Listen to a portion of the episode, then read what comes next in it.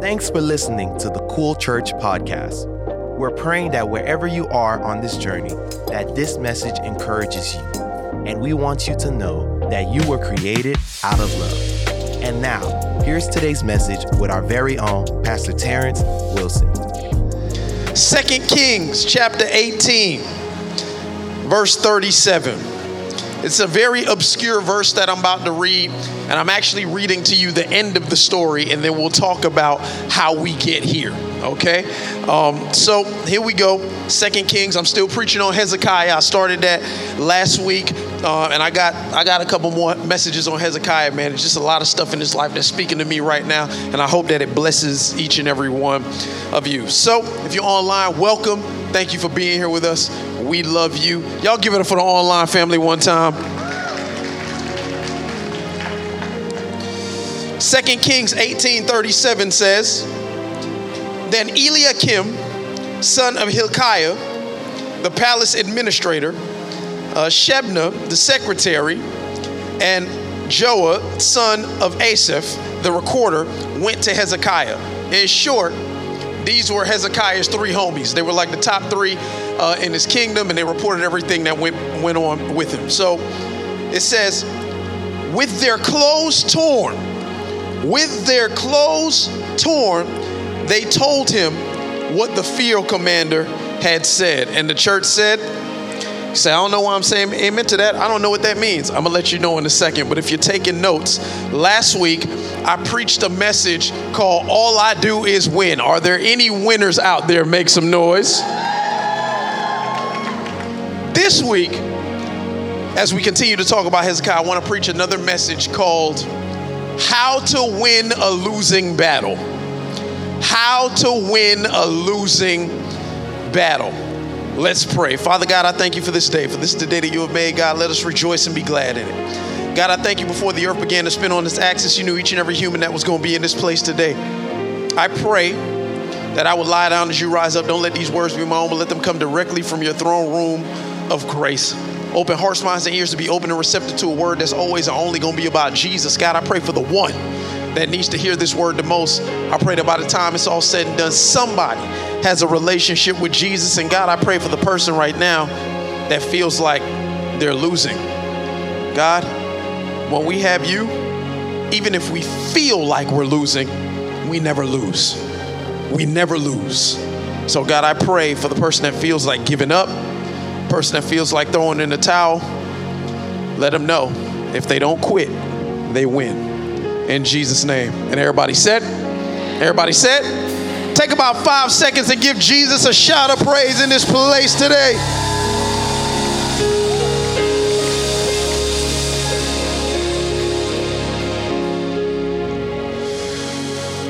How to win a losing battle. So I started with this really obscure verse with these three homies of Hezekiah. And what happens in this story that I'll, I'll talk about is that the field commander of Assyria, the Assyrians were trying to conquer Judah. Judah is the southern kingdom whose capital is Jerusalem.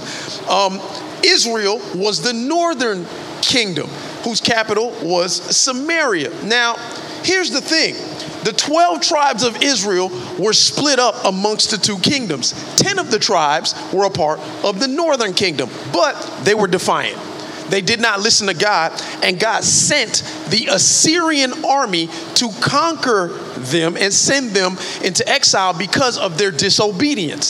So, in the three hundred forty-five year span of kings that Israel has, we are now probably at about the one hundred twenty uh, year mark, one hundred twenty years left in their in their kingship, and the northern kingdom has been conquered. So all that's left now is the southern kingdom, Judah, Judah, excuse me, which is made up of two tribes. One is the tribe of Judah. We know that Jesus is the Lion of the tribe of Judah, and the church said. And the other tribe mostly was the tribe of Benjamin, and there was a couple of the tribe of Simeon mixed in there, but a lot of them were in Israel as well. So Hezekiah, the reason we're reading about him, because many of the kings were corrupt, but unlike the rest of the kings, Hezekiah was one of those kings that said, I got to get the people back to God. I got to make sure that they're following God. Hezekiah's uh, name means Jehovah is my strength, or the Lord is my strength. So somewhere along the line, even though he had a terrible father named Ahaz, he still knew that God was his strength, and he did not want to displease God. So as a king, the first thing he did is throw out all the idols and all the, the he, he broke all the altars and cut down all the Asherah poles.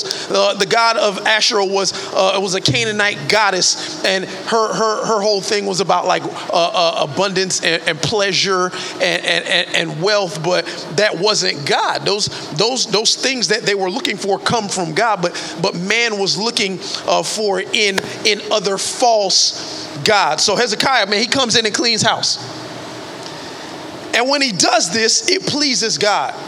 And the Bible says Hezekiah was successful at whatever he did, everything that he did. But now the Assyrians, they have their sights set on Judah, the southern kingdom, because they've already conquered the northern kingdom. And Hezekiah is the king of the southern kingdom. So the Assyrians conquer all the surrounding territories in Judah. And the last place they have to conquer is Jerusalem. This has now become Hezekiah's stronghold, and he's held up there with his people, trying not to back down, trying not to give in. So the Assyrian king, he sends his field commander, like one of his generals. He goes to the aqueduct that's at the city. Why? Because they know if they cut off the water supply, they can cut off uh, the resources for the people. Let me tell you something. The enemy thinks he's slick. If he can't get you, he'll cut off the things. He'll try to cut off the things that supply you, because he knows if you can't be resourced, then eventually you're going to submit. Be careful when you see the resources being cut, because when the resources are being cut, it makes you feel like you are not being resourced, and it makes you feel like you have to give in. This is why I don't allow money to be my resource. I don't allow people to be my resource. I know that God is my resource, because the enemy cannot cut off that supply. He might be able to cut off my money for a little bit. He might be able to cut off some people from around me for a little bit, but he cannot cut me off from my God. So as As long as I have God, it doesn't matter if the resources are looking low. I still have hope, knowing as long as I got God, if he can get it to me, he can get it through me. Like Yari was saying, if you believe it, say amen. Enemy wants to cut off your supply. He may be able to cut off your supply, but don't let him cut off your God. That was, that was for y'all. I didn't get that to the first service. So he goes and tries to cut off the supply, and and and this this this field this field general, if you will, he comes and says, "Hey, where's Hezekiah? I got I got a message from the king." Well, Hezekiah sends out his three homies, and when the Assyrian commander gives the message, it frustrates these men so much, Hezekiah's three homeboys, that the Bible says that they tear their clothes. Why would they tear their clothes when they hear this message from this field commander of Assyria? They tore their clothes because in Jewish culture, there's a word called kara. Kara. And what kara, it means, it means to rend. It means to tear. It means to rip your garments in anguish, in anguish and in anger because of death. So, we've seen many times in the Bible, some people were frustrated because somebody's died, right? And the Bible says that they tear their clothes. They, they're, they're doing it because this is not a verbal frustration that they are showing. It's a physical. It's like there's not enough words to describe how angry, how upset, how terrified, how, how fearful, how, how depressed I really am. So instead of me, instead of me talking it out loud, I'm going to tear my clothes, because that's a visible sign to everybody I'm going through some stuff. How many of y'all have ever been through some stuff? So they would tear their clothes to show me I'm going through it. So much so to the point of death. Like, why'd they tear their clothes? Because they heard something from the Assyrian field commander that made them think they were going to die. They were going to lose this fight. He already trying to cut off our resources. Now you got this message from the Assyrian king. We've seen they've taken over all of the fort, the, the fortified places around us. We stuck. We surrounded. We just stuck here in Jerusalem. They going to kill us. We going to die. And because they were so frustrated, they tore their clothes. That's the end of the story. And as I read that, them tearing their clothes, it made me think about this question that I'm going to ask you. These guys were surrounded on all sides by a more powerful army. They did not know what to do, and they knew that they were next. So they tore their clothes because they were scared that they were going to die. And I want to ask you, have you ever felt like you've been in a fight of your life? Is that just me? There's been times, man, in my life where I feel like I'm in the fight of my life. And while you're in that fight, let me ask you this. When you're in a fight, do you often feel like, man, I'm fighting a battle I can't win. I'm, I'm fighting a losing battle, man. Like, like what, what do I, what do I do? I'm surrounded, man. Like, I know that, you know, if God is for me, who could, he could stand against me, but it don't feel good right now. Like this, this, this Christian life, I know it's the right thing to do, but like, if I could be honest, like if I could be honest, God, like I'm scared for my life right now. I, I, I don't know if I'm gonna make it. Your series captured everybody else. This is the last stronghold. They're terrified up into the point of death. They tear their clothes. Their options are running out. So what does Hezekiah do? Hezekiah is a leader that cares more about the people than himself. So he says, you know what? I don't want everybody to perish. Maybe I can make a deal with this Assyrian king. If I if I make this deal, then, you know, the people will be saved. Maybe we'll, we'll, we'll be able to keep some shred of, of dignity, and he won't exile us like he's exiled everybody else. And oftentimes, I want you to understand this, you have to stop being so critical of your leaders, because your leaders are trying to make decisions that don't benefit them. They're trying to make sure they make decisions that benefit you. Was Hezekiah's best decision in front of him? No, he was about to make a really bad decision, but he did it because he was concerned for the people that he was leading. And what he tries to do, he says, man, I can't beat this king in a fight. Our armies, they just don't even match up. So I'm going to see if we could just make peace. I'm going to see if I could negotiate with him so that he leaves us alone. I mean, he's conquered everything else. Maybe he'll just leave us and our little kingdom alone. So he tries to make peace with the king. I just want to say this, and I hope you hear this. As believers, all we do is win, but at times it feels like we're losing. You heard what I said? At times it feels like we're losing.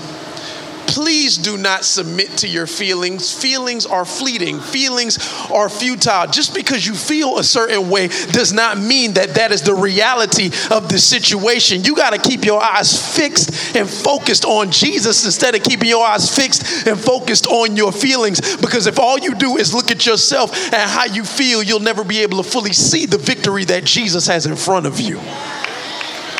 Don't submit to your feelings. Because I got Christ in my life, even when I'm feeling like I'm losing, I know I'm actually winning. Don't allow your feelings to make you feel like a loser when God made you to be a winner. So what do you do when you feel like you're fighting a losing battle? Four things I, I just want to point out that Hezekiah does, and hopefully they bless your life the way that they bless mine. The first is this: when you feel like you are fighting a losing battle, never forget, you got to stop making deals with the enemy. If somebody just listened to that, that would just change their life. Stop making deals with the enemy. Say, well, what do you mean?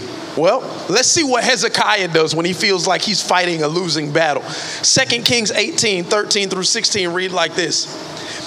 In the fourth year of King Hezekiah's reign, Sennacherib, king of Assyria, attacked all the fortified cities of Judah and captured them. I already described that to you.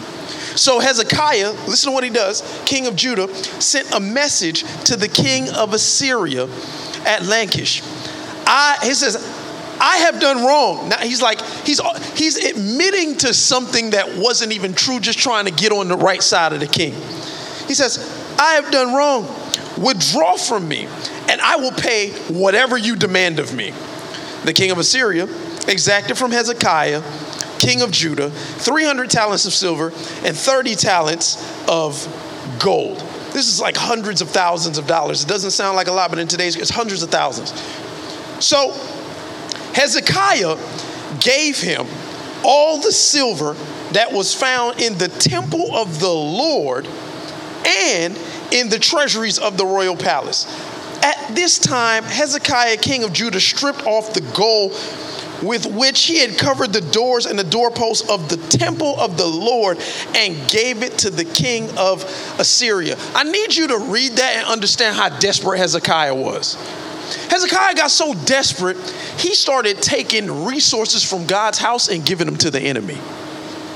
He started stripping down things that the people had given to bless God, to give them to an enemy that did not care anything about him. Hezekiah was trying to make a deal. He was trying to bargain. If I give the king what he wants, then maybe he will just leave us alone. If, if you look at this, this was not Hezekiah's finest moment. And I want you to understand, I'm showing you this and I'm reading you this because I want you to understand how much like Hezekiah was like us. Because oftentimes, hey, we love Jesus. Everybody love Jesus in this place? But we be going through some stuff. Hezekiah was having a I trust God but moment. I trust God but. How many of you ever had an I trust God but moment? Not y'all. I'm, I'm talking to me because maybe it's just me that has these moments. It's like, God, I trust you, but this bank account ain't looking like something. God, I, I trust you to raise these children you gave me, but these children, I got to say it like that, these children is going crazy. God, I, I know, you know, that, that, you could, that you could heal me and that by your stripes I am healed, but did you hear what the doctor just said? You healed me of cancer that first time, but not, not it was in remission for a while, but now they just said that they saw something on the scan that they wasn't seeing before. I trust you, but. Anybody ever had a I trust God but moment? I've had those moments. And Hezekiah, as much as he loved the Lord, he was still human. He had an I trust God but moment. So instead of fully trusting God to deliver him from the Assyrian king, he tries to make a deal with the enemy. Here's the problem. If you've ever made a bad deal, you know it always costs you more in the long run. Bad deals, man, they might seem like they decent right now, but they always cost you more in the long run. He gave the king exactly what he wanted, and the reality was it wasn't enough. He wanted more. I know something about making bad deals. I've made a bad deal before. I never forget when uh, I was going to college. I had a little bit of scholarship, but I had to take out student loans. I'm just being transparent. I'm being real.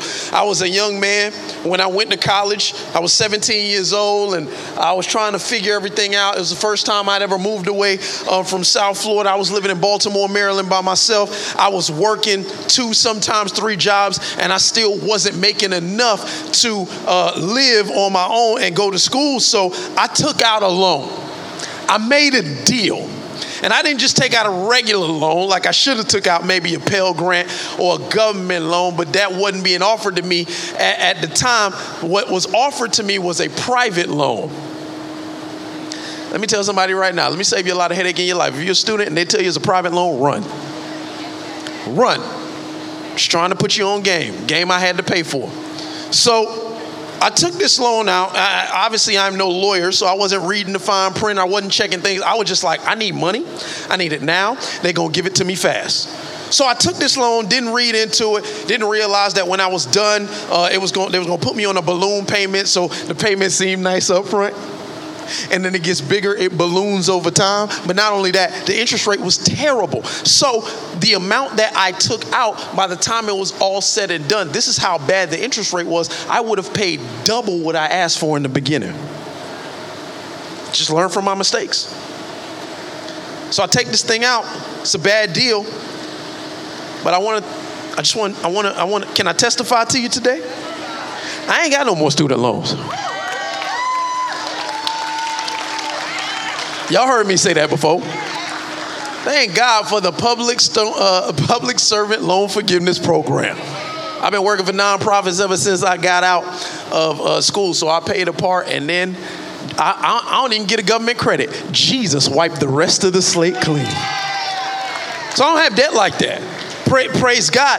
But at the time when I made that deal, I thought I was making a deal that was going to benefit me, but it ended up hurting me in the long run because they required me to pay back way more, double the amount than I took out the first time. And here's what I want to bless somebody with, and I, I hope this resonates in your spirit.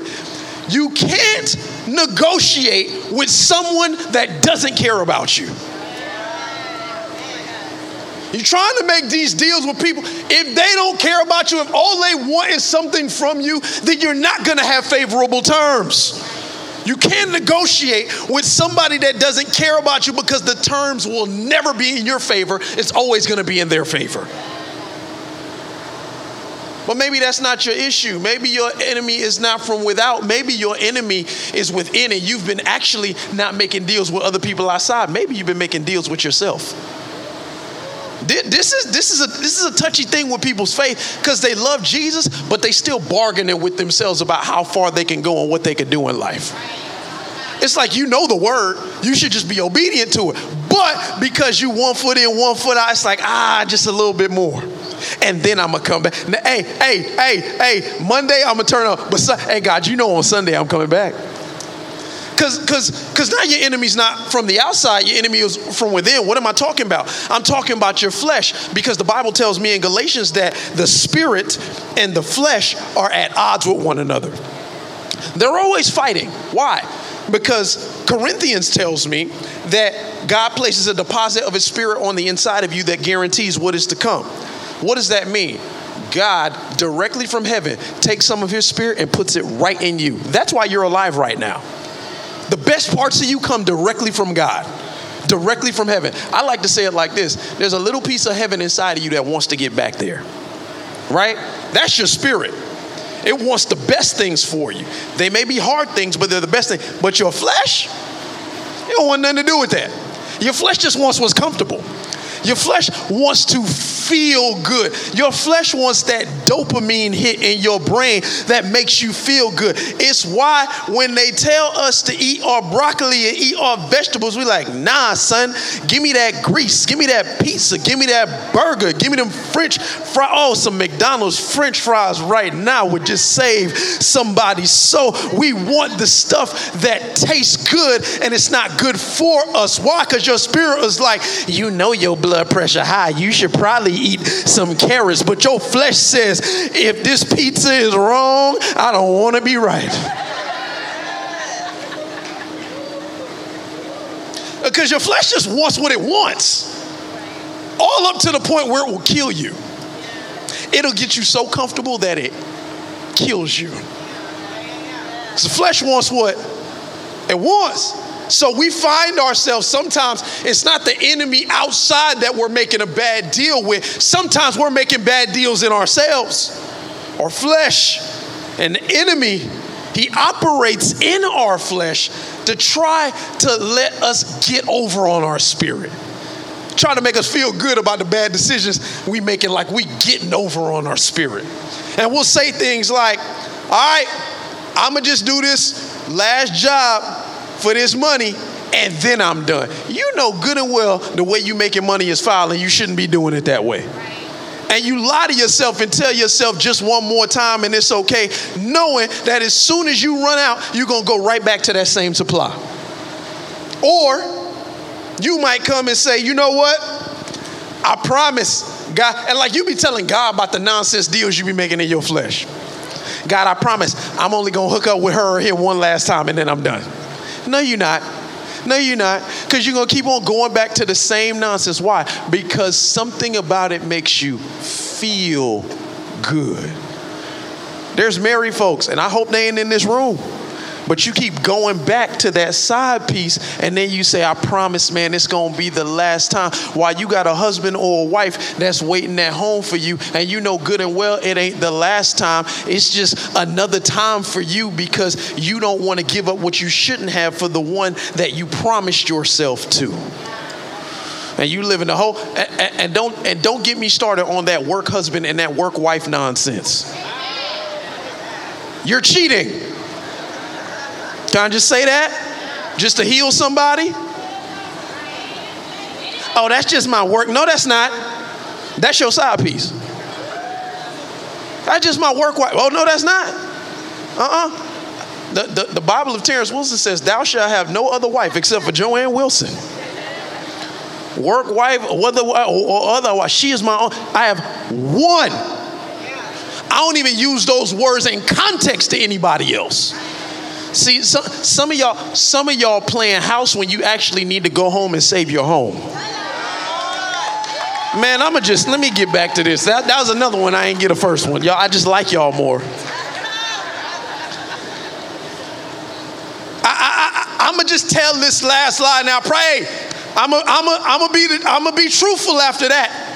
No more. Li- Here's the problem with lies, man. You can't stop at just one. Lies are like Lay's potato chips. Once you tell one, you got to keep telling more to keep the facade going.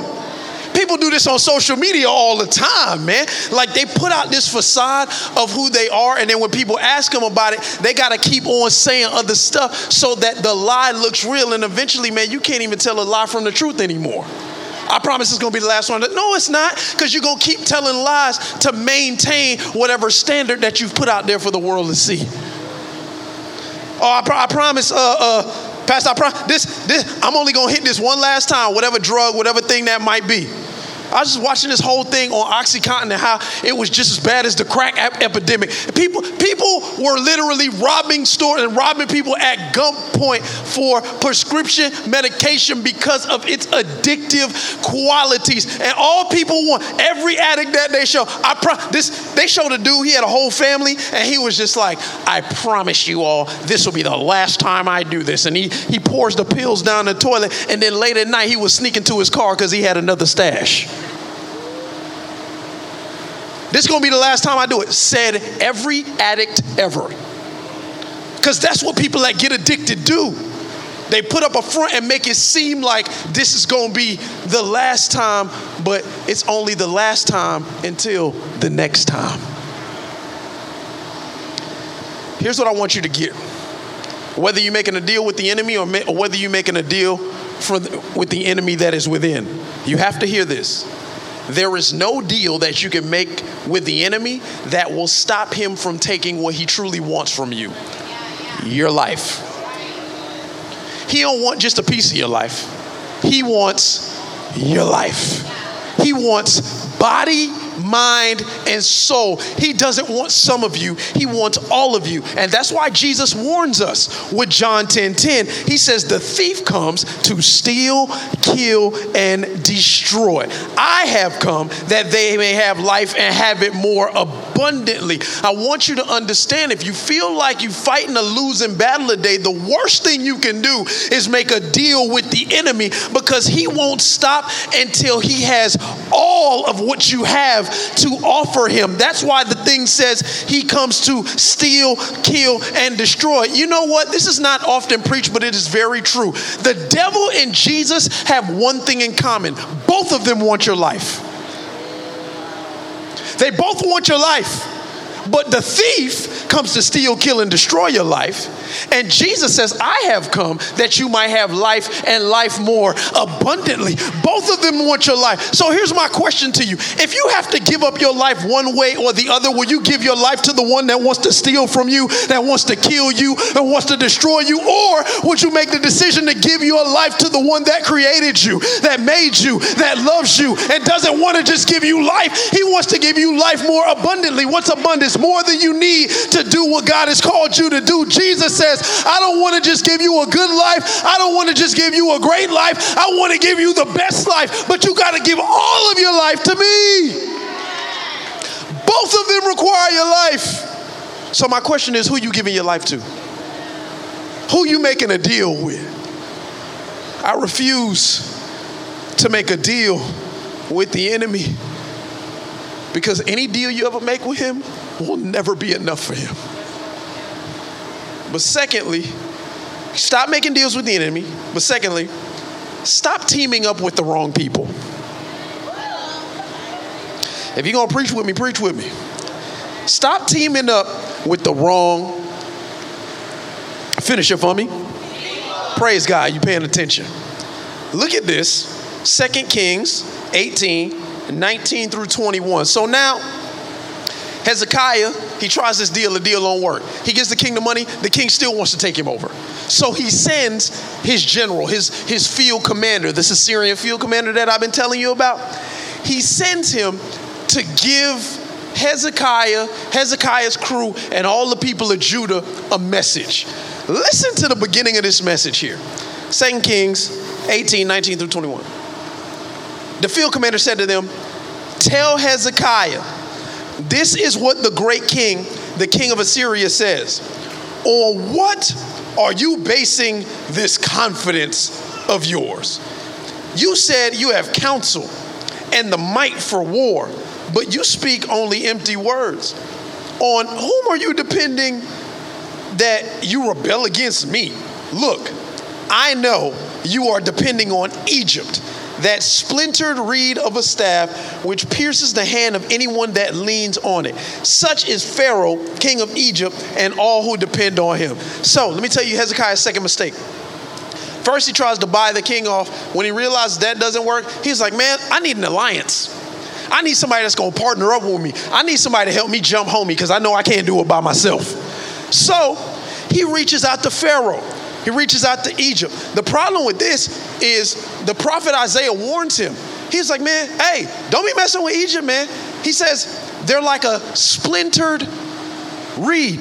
And that's the same language that the Assyrians used against them because they heard what the great prophet had said. So imagine a, sta- imagine a stick that you're holding, and it has, it's a wooden stick, and it has splinters in it. Imagine putting your hand down and your hand getting caught by those splinters. He says pretty much Egypt, they ain't going to help you. They're going to end up just being a thorn in your hand, man. They're not going to be helpful to you. And I think it's very interesting that not only did Isaiah tell him, but even the enemy told him, hey, the people you teaming up with ain't about nothing. You teaming up with the wrong people. And if you're in a fight for your life, I want you to understand, you got to make sure you go to war with the right people. Some of us in the fight of our life, and we can't even trust the person standing next to us. We don't know who has our back because the person that said they have our back, when we turn around, they are gone. We're at war with the wrong people. This is why I love what Proverbs twenty eighteen says. It says, plans succeed through good counsel. Don't go to war without wise advice. My mom used to always say, show me your friends, I'll show you your future. She said like this, though, because she, she an island lady. She said, if you hang around garbage, you're going to start to stink. What you are around, you will become. So be careful of who you hang around. If you're going to go to war, make sure you got good counsel. So I want to ask you today, who's on your counsel? Because they can either be your greatest asset or your greatest liability. Can you actually trust the people that you are surrounding yourself with today? Here's what's very funny to me about Hezekiah. Bible says, you know, he wins at everything he does, but we see like clearly this is like the second mistake that he has made. Maybe it's just me.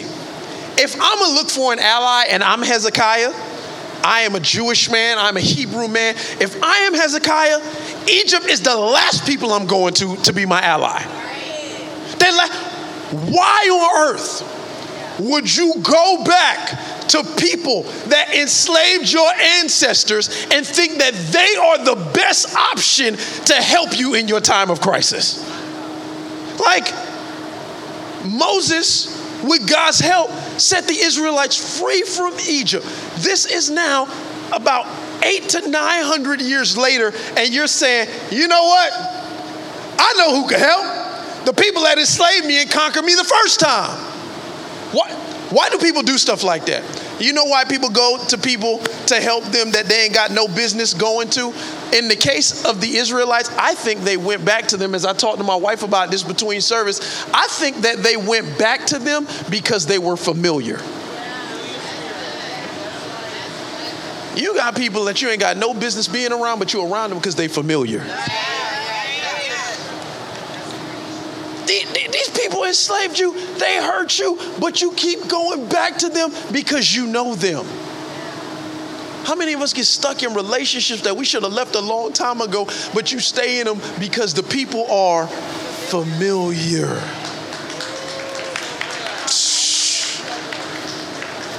So they go back to the people that once held them as slaves, thinking that they were going to be the best help. Why? Because they were familiar. But here's the other thing, man. Like, the reality is Egypt oversold their capabilities. What are you talking about? Well, based upon history, in six seventy-one B C, the Egyptians actually get conquered by the Assyrians. You know how long it takes them to do it? One month. Russia and Ukraine still at war. It's, it's been it's been over a year. It took the, Ass- the Assyrians one month to conquer Egypt with their army. But Hezekiah thought that that was the fighting force he needed to align with when they actually did not have the capabilities to stand up to the Assyrians in the first place. So what am I saying? Somewhere along the way, Hezekiah had a conversation with Pharaoh, and Pharaoh oversold him on what he was able to do for him. And why is that an issue? Because we all know people that oversell stuff. We got people in our circle right now, and all they do is talk about all the stuff that they could do. Hey, they, they, they, they big talkers. Let me tell you something. Hey, you get with me, and I promise, we gonna do this, we gonna do this, we gonna do this. About a month passed, they took all your money, and they gone. Why? Because they, they talked a big game, but they could not back it up. The Egyptians talked a big game, but could not back it up. Not only do some of us have a problem allying with familiar people, we have a problem with aligning with people that talk too doggone much and they don't have the action to back it up. A lot of us align with some big, big, anybody know any big talkers in life? If you're sitting next to them, put your hand down. I don't want them to see. I don't want them to know. It's going to make for some awkward car rides home. Some of us are linked to people that are literally speaking on things that they could never deliver. And they have deceived you into thinking that they have your back. But when the time comes, you know what you find out they are? A fraud. A fake. It's like, I'm sick of seeing like fake life coaches. Everybody a life coach. And they got their degree from Instagram University. Like everybody, like everybody a life coach? Everybody? They putting this picture up of what their life looks like, but behind the scenes, they a mess. And then they did like, they don't, they don't actually want it. Like, listen, I will tell you about the mistakes of my life and, and, and, and I will tell you about the victories of my life. But listen, listen, I'm not charging you for it. If somebody like really, really, really, really, really wants to bless you and see the best for your life, they're not asking for a nine ninety-nine fee every week. Because if they're for you, they're for you. If they want to bless you, they're going to bless you. Right? These people, oh yeah, you just pay my fee, you take my online class that they'll never show up to. It's a bunch of recordings that they already recorded, and then you pray to God that you can, if you do it how I did it. The problem with doing it how somebody else did it is that's not the way that God wanted you to do it. So you taking all the advice, you watched all their tapes, and you purchased them all, and you like, but my life ain't going nowhere because you ain't them. God wanted you to do you, not them. So because you're living the life of a carbon copy instead of an original, you don't get the same result. Stop looking at the fake coaches, the influencers, the get-rich-quick Ponzi schemers. Yes, people still do that in twenty twenty-three. They want you at the bottom of the pyramid while they stay at the top. And I, I know, fa- like, I literally have known families that have been broken apart by things like that, man. Because you're putting your trust in the wrong people. They over, they are overselling you on who they are. The scammers. We live in South Florida. There's some scammers down here. People be robbing and scheming and making songs about it. Right? The hustlers, the pimps, the groomers, the con artists. All these people. A con artist is short for a confidence artist. A con man is a confidence man. They will, they will put confidence in you. They will oversell you on what they can deliver, and they can never deliver what they say they can because they fill you with false hope, false confidence. I just want you to hear, I want you to understand, you do not need to be linked with any and everybody in times of war. If you're in the fight of your life, you're in a wartime right now, and some of you just link with the wrong people. You can't just link with anybody. What does the Bible say in Proverbs seventeen seventeen? A friend loves at all times, but a brother, look at your neighbor and say brother. Look at your other neighbor and say brother. A brother is born for times of adversity. I love that it makes the distinction. It says a friend loves at all times. How many of y'all got some good friends? They good and they gonna show you love at all times. But when it's wartime, you don't need a friend. You need a brother. You need a sister. You need somebody that's going to stand with you, that you know will tell you the truth, will hold you accountable, will pray for you, will stand with you, will pick you up when you are down, will encourage you. That's what family does. I, I, I love this because church, man, is a family. Our mission is to build strong families, to build strong futures here at Cool Church. I believe in the power of family. And when I go to war, I got enough friends. I don't need any more friends. When I'm at war, I ain't looking for friends. I'm looking at family. I'm looking for people that's going to stand with me no matter what. I love what Yari and Pastor Joah talked about. They got up here and talked about connect groups. Some of y'all going through the worst moments of your life and you're going through it with nobody when you have a church. Your church is not your family of origin. It is your family of choice. You chose this place.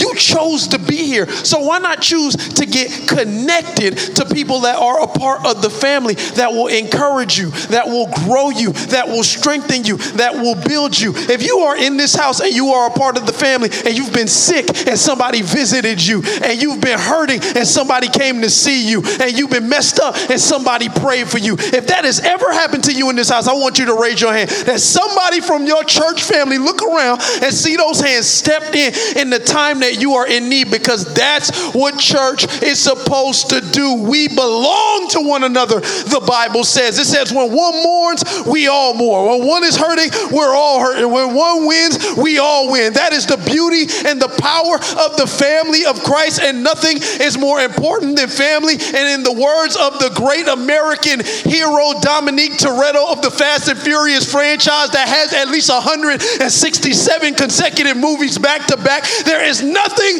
more powerful than family. I don't need friends when I go to war, man. I need family. He said, my family's messed up. I'm the black sheep of my family. That's okay. You could be the black sheep, but when you come into church, you in a house full of sheep. And the thing I love about being a sheep is that I got a shepherd and I know his voice. And he says, yea, though I walk through the valley of the shadow of death, thine are with me. Thy will comfort me. Thy rod and thy staff will comfort me. So when I'm walking through that valley, when death is on me, if I'm just a sheep, I ain't got to worry because I got the shepherd with me, and me and my fellow sheep going to be all right. Because my shepherd is always going to look out for me. If you believe it, say amen.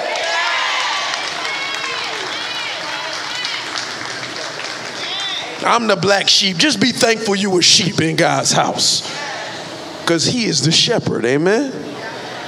When I ain't got nothing, I got family. Get connected to the body of Christ, because you can't lose on Team Jesus. Amen. Thirdly, this is probably the largest piece of scripture I'm going to read today, but I'm going to break it down to you. Here we go. Third point. So you got to stop making deals with the enemy. You got to stop going to war with the wrong people. But thirdly, stop allowing intimidation to cause you to surrender without a fight.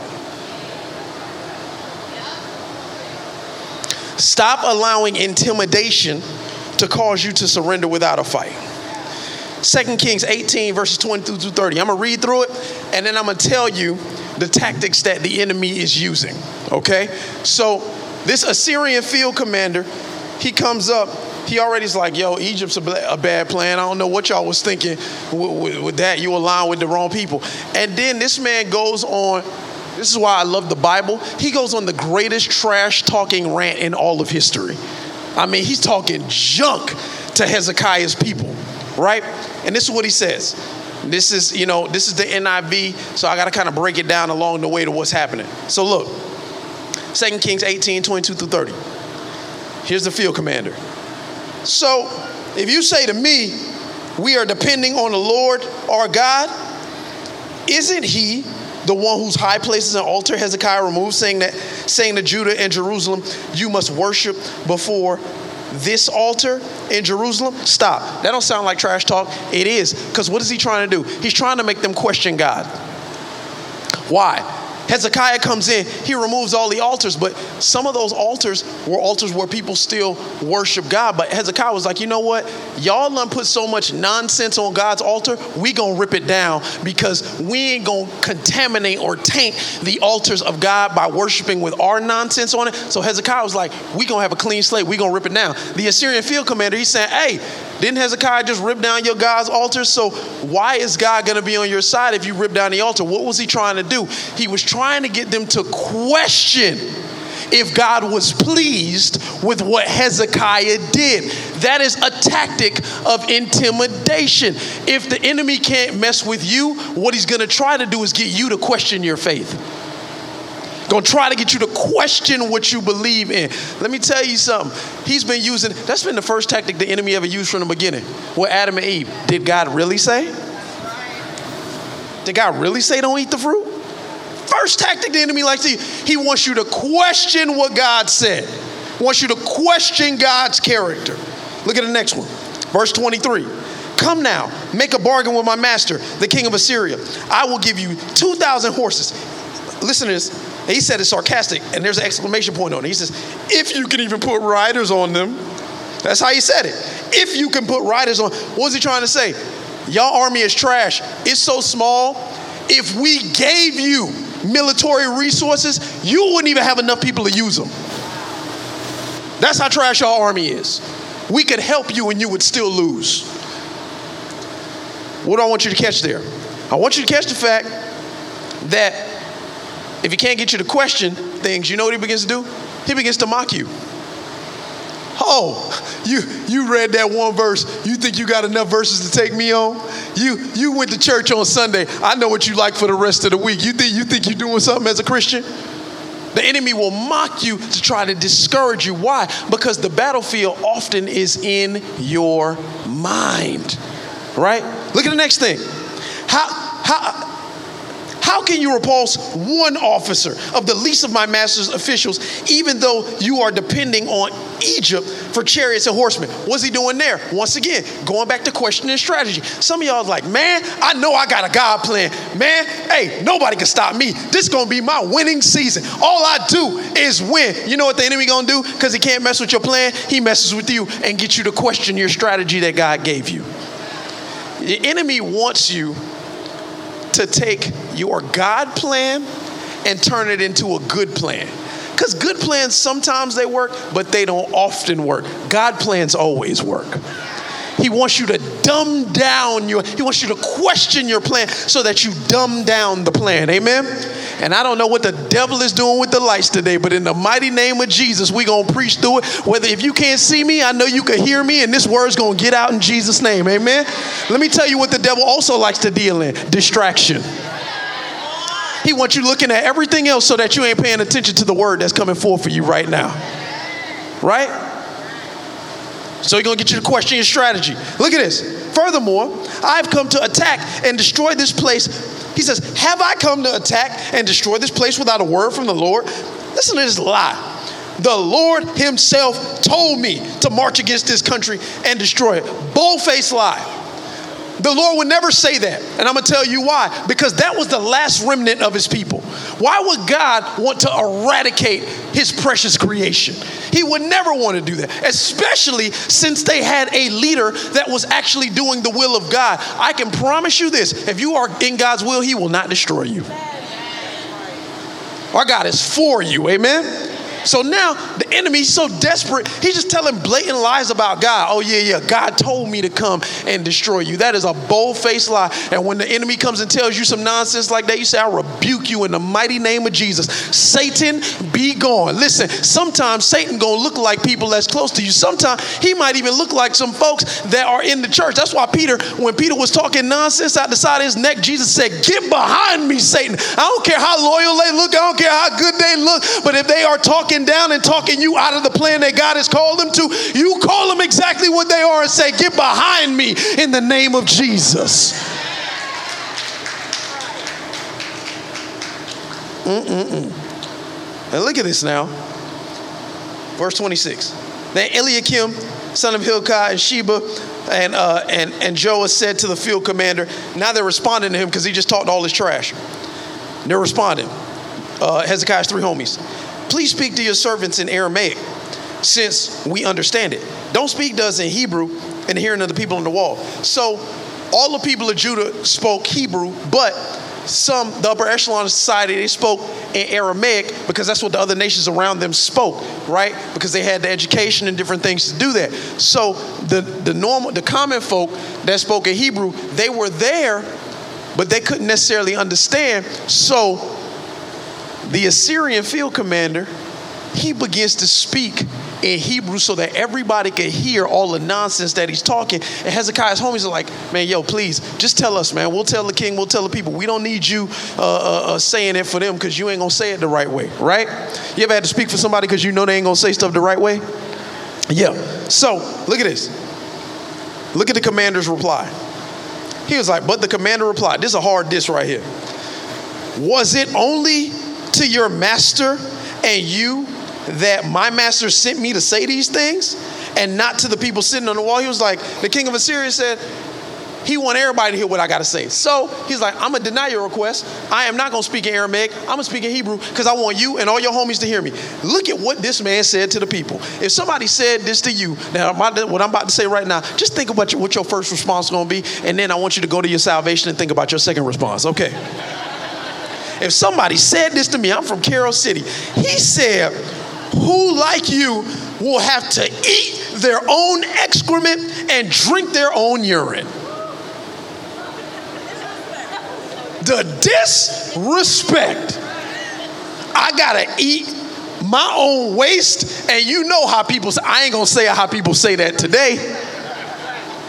I gotta eat my own waste and drink my, he said that, so all, he's like, we won't beat y'all so bad that you gon' you ain't gonna have nothing left and you're gonna have to eat your own waste and drink your own urine. The disrespect. He's trying to get them to question God. He's trying to get them to question their tactics, but now he's just at the point, here's another intimidation factor. He's just straight up embarrassing them. Just straight, like, like a lot of Christians don't live up to their potential because you're still embarrassed by something. Because the enemy still calls it out. Oh, you up there praising, but I saw what you was doing on that computer last night. Embarrassment. It should be quiet. I didn't expect to clap for that.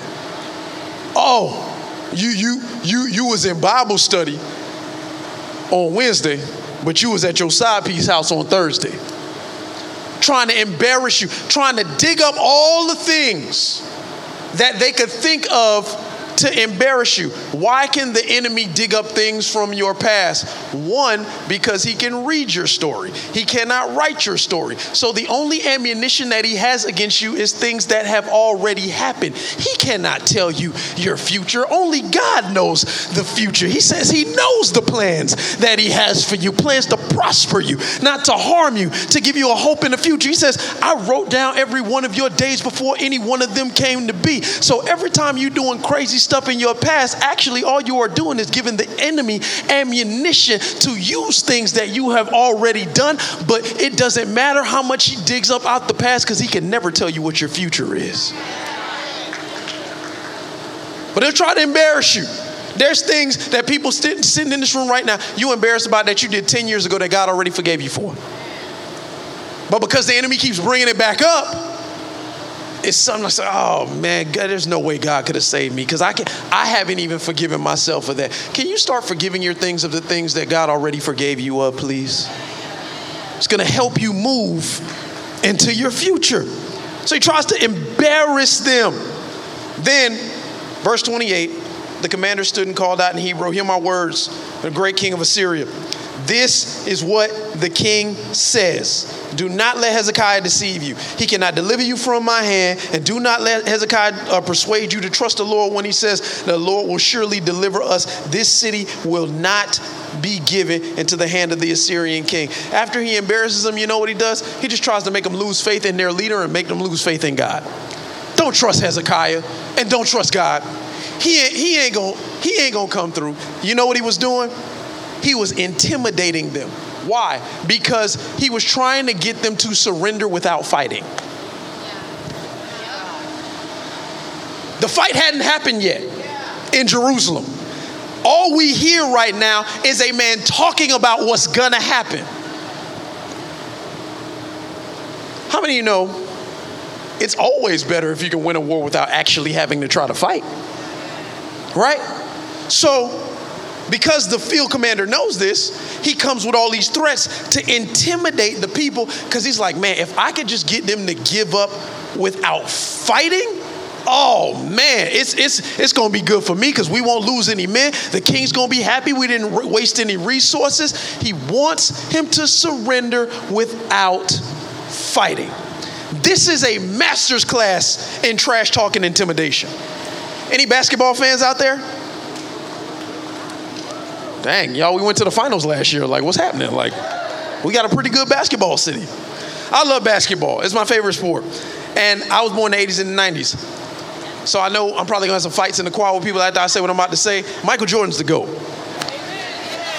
Whoever say amen, you saved. I have no saying that. I, I have none. I love LeBron, man. Hey, dope. I don't take nothing. I don't take nothing away from what he does in, on the court, off the court, greatest scorer all time, all that stuff. Michael Jordan's my GOAT. Okay, I watched him play. Okay, he was something else. But the best part of Michael Jordan's game, other than his gameplay, was his trash talk. He was a supreme trash talker. I watched a video the other day of a guy, his name was Steve Smith. He used to play for the Heat, but he played for the Hawks. He played for a bunch of other teams. He said he was playing one night, he was playing Jordan one night, and he had the assignment to guard Michael Jordan. So he's guarding Jordan, beginning of the game, Jordan gets the ball, crossover, you know, patented fadeaway, hits a shot, looks at Steve Smith, says, thirty-eight. Goes back down court, plays defense, comes back up court, gets the ball, does something else, shoots again, looks at him again, says thirty-six, runs back down court, plays defense, a couple plays later, comes back, hit, hits a three, thirty-three. He does this to him every play of the game. And Steve Smith, at first he was like, what is wrong with him? What is he on right now? And what's these, like he wasn't saying nothing else but numbers. Around halftime, Steve Smith caught on to what he was doing. This fool was counting backwards. Uh, how many points he was going to score on him before the game was over.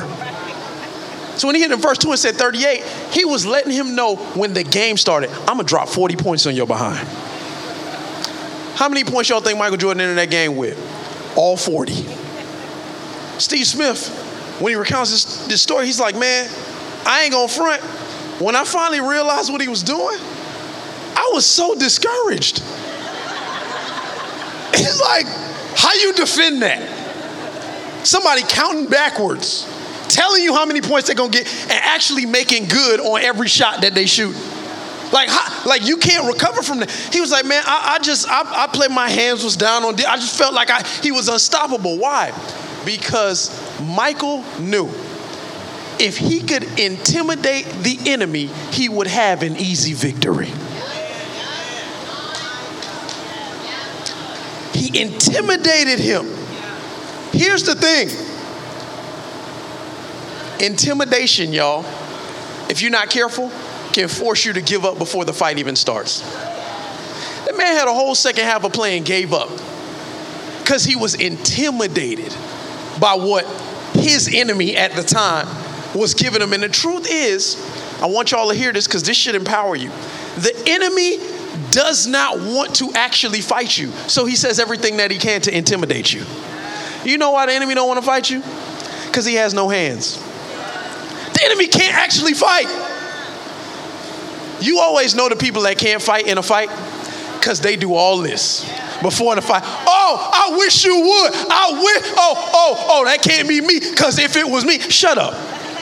Because if it was you, you get knocked out. The biggest talkers in the fight are always like, listen, I ain't gonna lie. I, I, I remember growing up, you know what I'm saying, in Carroll City. And, and, and, and I remember going up in Northern Middle, they had this thing called a spill out. That's what a lunch is. And Lord, Northern Middle was different when I was there. Man, we used to have fights in the spill out. So it was like lunchtime, everybody just charged up. Like, somebody getting hurt today. The two people that was fighting was always in the middle. Boom, boom, boom. Your mama, boom, boom. and everybody else was on the outside of the fight. Like if you was on the outside, it was like a cry, like you trying to. And the funniest thing is, while these two people killing each other in the middle, you know where all the talking was? All the people on the outside that's not throwing hands. Oh, he said this about your mama. He did? Boo.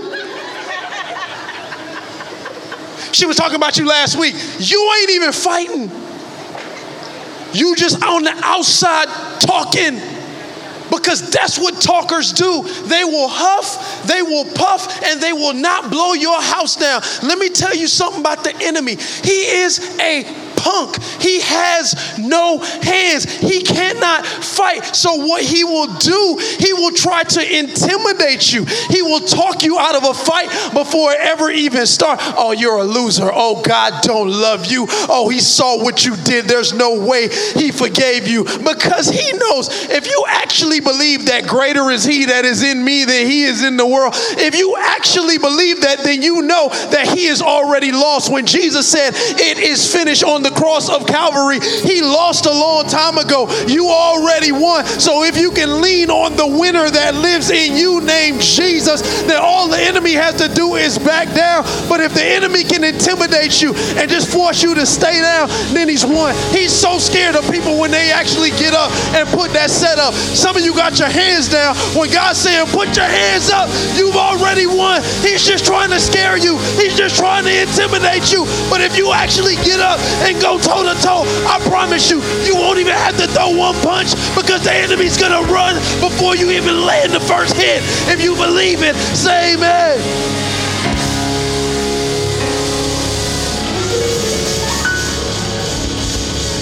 He talks to prevent you from fighting because he knows he can never defeat a child of God. That verse in John, First John four four that I just read, it starts like this. You, dear children, who is this addressed to? Are from God. If you are God's child, all the enemy can do is talk to intimidate you. Because if you actually knew the power you had in you to fight, the enemy don't want it with you. Like he knows better.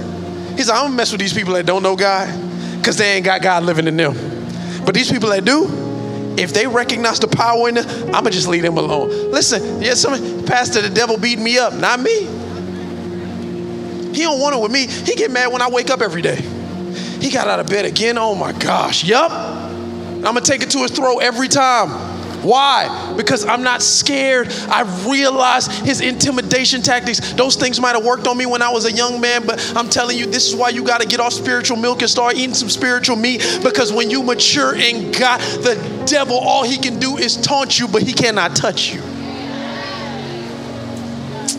Oh, man. I wish it was some people that would preach with me today. Mm-mm-mm. He talks to prevent you from fighting, because when you're a child of God, It says, it says, are from God. And I love that verse. It says, and have overcome them. He didn't say, and will overcome. So God's telling you, hey, if you're a child of God, you already won.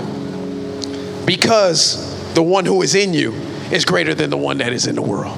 That verse is talking about false prophets, by the way, and people that are against God. And he's like, hey, if you're my kid, you've already won. And I am greater than everybody else that's out there that's going to come against you. And if I live in you, that means you are greater than anybody else that would ever come against you. Never fall for intimidation when you have a greater fight in you than the one that is intimidating you. Amen? And lastly, this this short and sweet. You gotta know, stop making deals with the enemy. Stop teaming up with the wrong people. Stop allowing intimidation to cause you to surrender without a fight. And this is the most complex. Stop talking.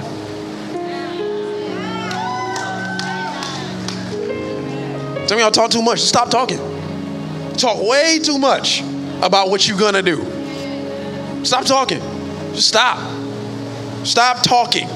Second Kings eighteen thirty-six. I told you about all the stuff that Hezekiah got wrong. Let me tell you what he got right. So after this dude talks all this trash, this Assyrian field commander, you would think if somebody told me I got to go eat urine, uh, eat eat feces and drink urine, I'm from Carroll City, I'm probably going to pop off. That's just me. Like, try Jesus, don't try me, right? But not Hezekiah's people. I love this. Second Kings eighteen thirty-six. But the people, I love this, remained silent and said nothing in reply, because the king had commanded, do not answer him. Hezekiah wasn't there, but he gave them boys a command, and he gave everybody in the kingdom a command. I don't care what these fools say to you next. Don't say nothing. Just, just, just stay quiet. Whatever they say is what they say. I need you to not respond. Ultimately, Hezekiah knew there is no reasoning with the enemy. So he commanded the people, never respond to the enemy. Never. If some of y'all just got that in your spirit, it would change your whole life. Stop responding to the enemy. You know the easiest way to frustrate somebody? When they text you, leave them on red.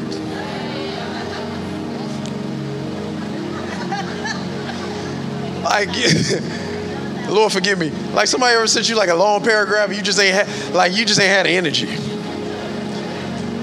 And you saw it. You know you saw it. They know you saw it too. You know when somebody's really mad, when they text you something long, you leave them on red, and then they text you another paragraph. That's when you know they mad. I know this fool's seen why you ain't responding to me. Right? The easiest way to frustrate somebody is to not respond. Is to not respond. Why? Because it's impossible to have an argument if there's only one person involved. Unless you're crazy. Then you're arguing with yourself. It's impossible. It's impossible. Like, I-, I see it, man. I-, I like to call them the keyboard warriors. They get on the gram, they get on Facebook, they get on Twitter, they get on all this stuff. And you just minding your business, living your life. And you post something and that ain't got nothing to do with nobody. Pop, pop, pop, pop, pop, pop, pop, pop. Why you did, why you did, what you did. I don't like how you said. I'm like, I ain't ask you. I, I, I like, I, I, I like, and what bothers me even more is when the same people that were just putting up stuff just to live their best life, when people say something, they come back with the craziest responses. I'm like, Why you why you fighting these people on your phone? Like, what what did you get from? Oh, I'm about to get. Like, you ever, you ever like, sometimes I ain't gonna lie, I just like Instagram just for the comments. I will go and I will see like wars people are having in the comment section. Yo, mama, this is, I'm like, yo, what is going on with y'all? They having whole battles. What frustrates me even more is when Christian people do it. We just had a crazy post at Cool Church, went viral. Yari two million is what I call her. She preached her guts out the other day, and this thing went viral, man. If you listen, you want some good entertainment, just go look at the comments. Go to the comments. It's people that love Jesus in these com- talking crazy. I love God, but don't let me see you in these streets. What? What, what you talking about? You talk, you talking reckless. You talking crazy. And the reality is, people are only arguing because people are responding to them. Half the time, the people you responded to ain't even real. They're bots. They're, they're whatever. Whatever the kids are calling them these days. They're not re- You're responding to things that aren't even real because people want to push your buttons to see how far they can get you to go outside of God's will for your life. What, like, Christian men and women, man, let me just ask you something. I know I'm talking about social media, but it happens in real life too. Like, why are you dignifying ignorant people with a response? That's why I love Hezekiah. He was like, hey, what he gonna say is ignorant, don't worry about it. Don't even dignify him with a response. The Bible tells us, do not cast pearls to pigs. You know why it says that? It's like, don't waste the jewels that God has given you to people that don't care about them. There's some stuff that you got that's so good inside of you, and you want to give it to some people, and I don't care how, how good you are or how good the thing that is that you have, some people will never receive what you have to give them. I've been preaching for the last eighteen years of my life. Some people take it, some people leave it. But let me tell you something. I, I preach because God's called me to it. I don't care what you think about me in the process. I got a lot of haters. And you know what I tell them? Send your hate to Terrance Wilson does not care dot com and I will promptly not respond. Because I don't have time in my life to waste on people who will try to intimidate me when I know that my God is for me. So I just stay quiet. Pastor, you, why you ain't respond to that? I don't have to. Why do I need to respond when God is the king of responses? He says, vengeance is mine, saith the Lord. I ain't going to take that away from God. Hey, God, whatever you want to do. You want to bring lightning down? That's on you, man. I just want to watch. I'm going to let God, I'm going to be me and I'm going to let God be God. I don't need to respond. Like the word of the Lord for somebody today is shut up. That's not nice, Pastor. Be quiet. Like stop. Some of you are talking yourself out of victory because you're wasting your time trying to combat the enemy with your words. When Jesus says, be silent. Don't say, like, do you really think you're the first human on the earth that has ever suffered in silence? I can't be silent. I got to say something. No, you don't. Like Jesus said, they will persecute you because of me. Because of me. If they did what they did to Jesus, what you think they're going to do to you? And if they did what they did to Jesus, and we know that they're going to do stuff to us, what I love is that Jesus gives us an example to follow. Because we are not the first humans that have ever walked this earth and suffered. And we definitely not the first humans that have ever walked this earth and suffered in silence. This is what I love about the book of Isaiah, the prophet, because he speaks of the one that before me and you ever went through anything, he went through everything. And I love what he says about him. In Isaiah fifty-three seven, he says, he was oppressed and afflicted, yet he did not open his mouth. He was led like a lamb to the slaughter. As a sheep before the shears is silent, so he did not open his mouth. Twice in one verse, the Bible says, shut up. It says, stop. Stop talking, because Jesus was the only innocent man in all of history. He looks death in the face and he does it in silence. But there are so many of us that feel like we gotta say something when Jesus is trying to teach us a very clear lesson. Why did Jesus go to death in silence? Because Jesus knew his mouth could not say what his sacrifice could.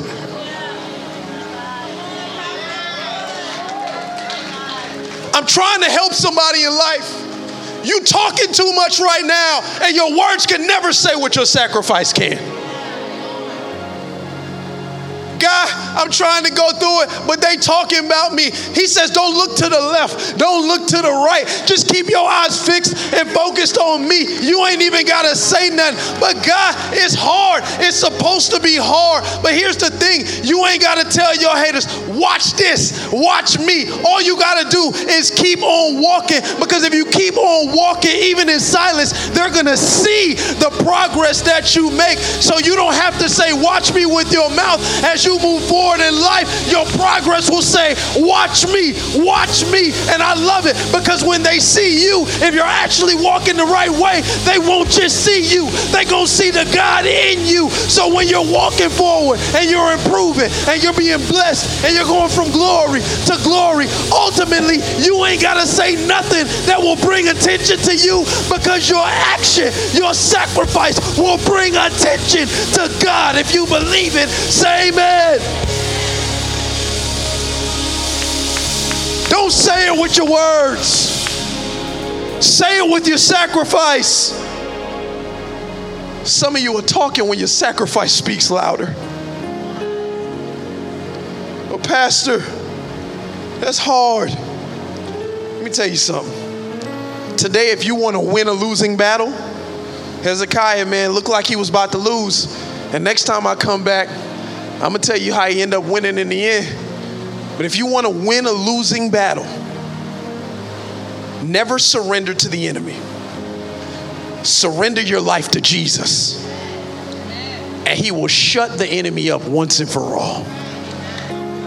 You ain't got to say nothing to him. Just be quiet. Surrender it all to Jesus. And all the people that's talking about you, eventually, they ain't going to be left with nothing to say. Because Jesus will shut them up for you. With every head bowed, every eye closed. Thank you so much for listening. To hear more messages like this one, please be sure to subscribe and check out our podcast channel. And if you like what you heard, please consider sharing with your friends because it helps so much. Don't forget to connect with us at our website, the cool church dot com. And be sure to follow us on Instagram and Facebook at We Are Cool Church. And always remember that you were created out of love.